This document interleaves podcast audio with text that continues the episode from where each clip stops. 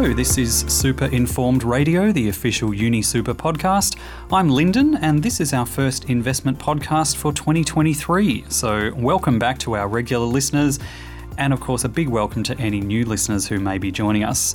Uh, joining us today to recap the last few months and to chat about what we're expecting over the next month or so is economist and investment manager from our investment team, David Colosimo. David, welcome back. Thanks, Lyndon. Great to be back. David, a lot has happened since we last spoke, it seems. Yeah, sure has, Lyndon. Uh, we may have taken a break, uh, but the market never rests. that is true. Uh, David, let's get straight into it. So, global share markets were down in December, but sentiment kind of seems to have been a bit more positive since the start of the year. Yeah, that's definitely right, Lyndon. I think looking back at December, it really was just a continuation of all the big themes that we saw during 2022. So, bond yields were higher, shares were softer. Um, US shares in particular underperformed, down 6%, uh, and growth stocks, and in particular those mega cap names, also underperformed. But uh, a new year has brought renewed hope. And so, share markets in both Australia and the US have actually rebounded by more than 6% in January. And share markets in China and Europe have actually been even stronger. Now, in Australia's case, those gains in January were quite broad, but the definite leaders have been those consumer discretionary stocks. So many of the major retailers, including JB Hi Fi, Super Retail, uh, Accent Group, and even Myer, have been guiding to strong sales and profits over the key Christmas sales period, despite all the rate hikes we've had from the RBA. Now, in contrast, in the US, that turnaround's really been led by many of those beaten up mega cap tech stocks. Uh, if you're looking for examples, uh, Amazon and Facebook's parent Meta were up actually more than 20% in January, uh, and Tesla was up by 40%. Now, if you look at those three companies I just mentioned, they all lost between a half and two thirds of their value in 2022. So, what do you put that more positive mood down to? Well, I think we can point to probably three developments over the past few months.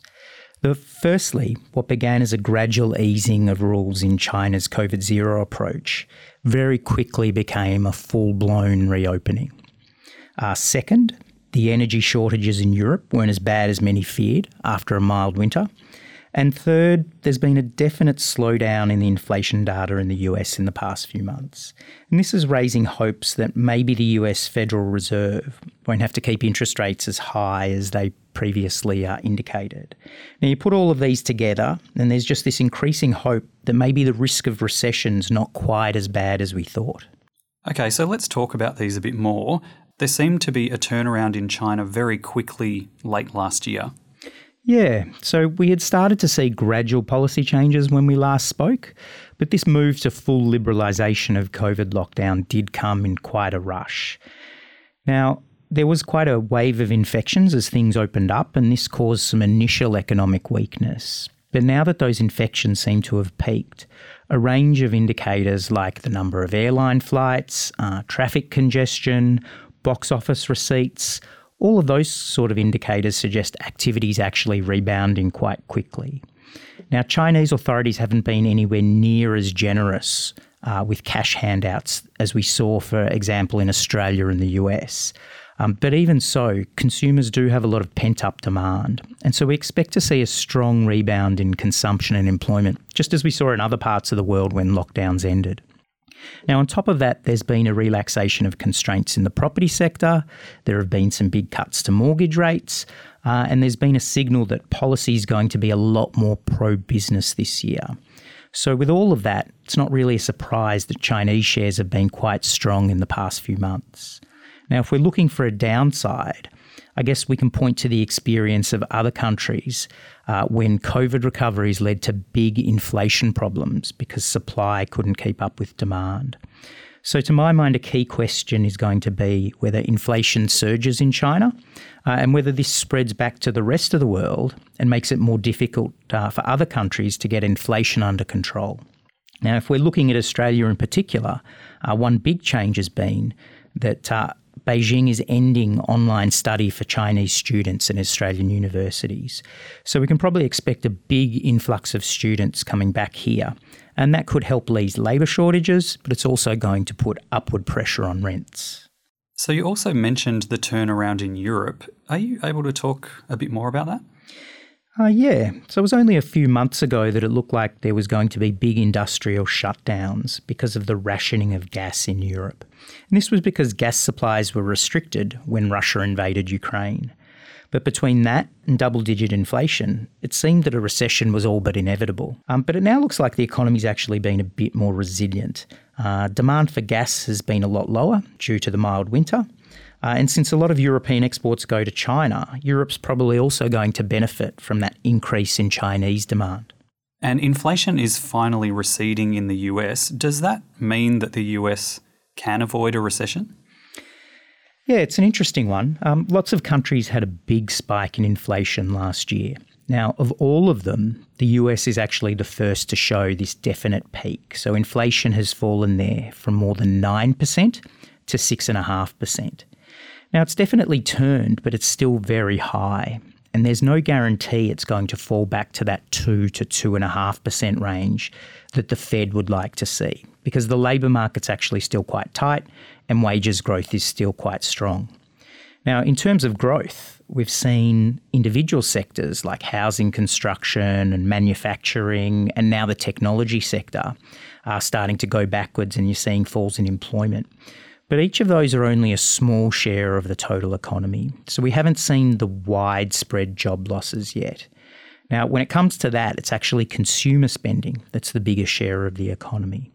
So it's pretty significant that consumer spending has fallen the last two months because households look like they've actually run out of a lot of their pent up savings. Now, if that continues, that could be very bad for jobs. So it still seems to me very finely balanced whether the economy will fall into a recession or just muddle through with weaker growth. Well, it sounds like the next few months are going to be very interesting. Yeah, they sure will.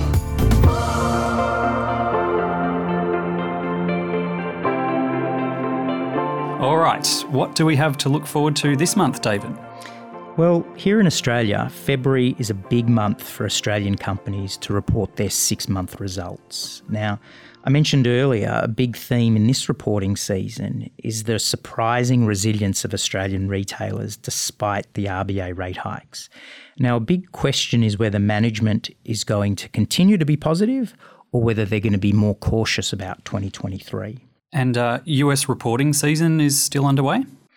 Yeah, we're, uh, we're about halfway through so far. Um, and in contrast to the really strong share market performance that we've seen, the actual results during reporting season so far have probably been on the disappointing side.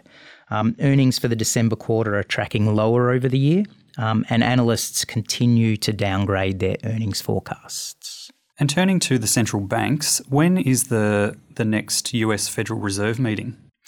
Uh, so the first Fed meeting of this year will actually be released uh, tomorrow morning Australia time. That's uh, the 2nd of February. So it probably will already have happened by the time most listeners have had a chance to hear this. Now, the US Fed hiked rates by more than 4% in the space of just seven meetings last year. Um, but this year they're expected to go at a slower pace and probably looking for just a smaller quarter point hike this month.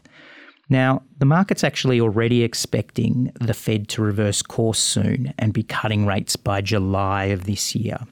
So, the key in this decision is for the Fed to actually deliver that smaller hike, but continue to signal to the market that rates actually need to keep going higher.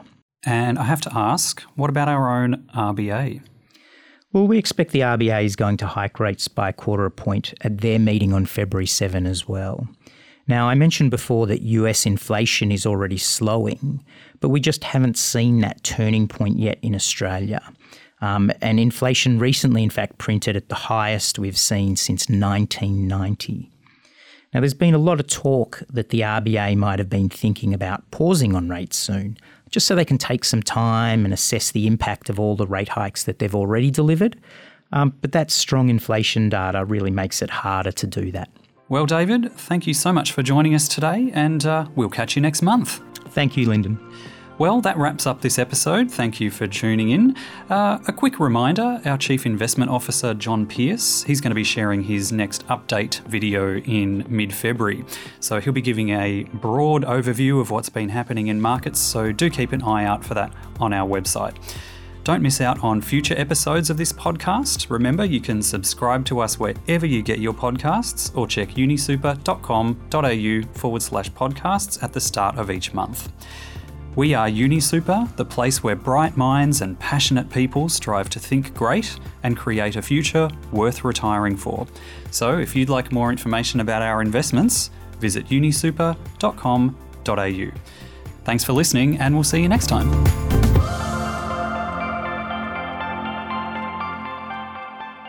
This podcast is of a general nature. It doesn't take into account your personal financial situation, needs, or objectives. Before you make decisions about your super, we recommend you seek financial advice. Also, consider the product disclosure statement and target market determination that's relevant to you.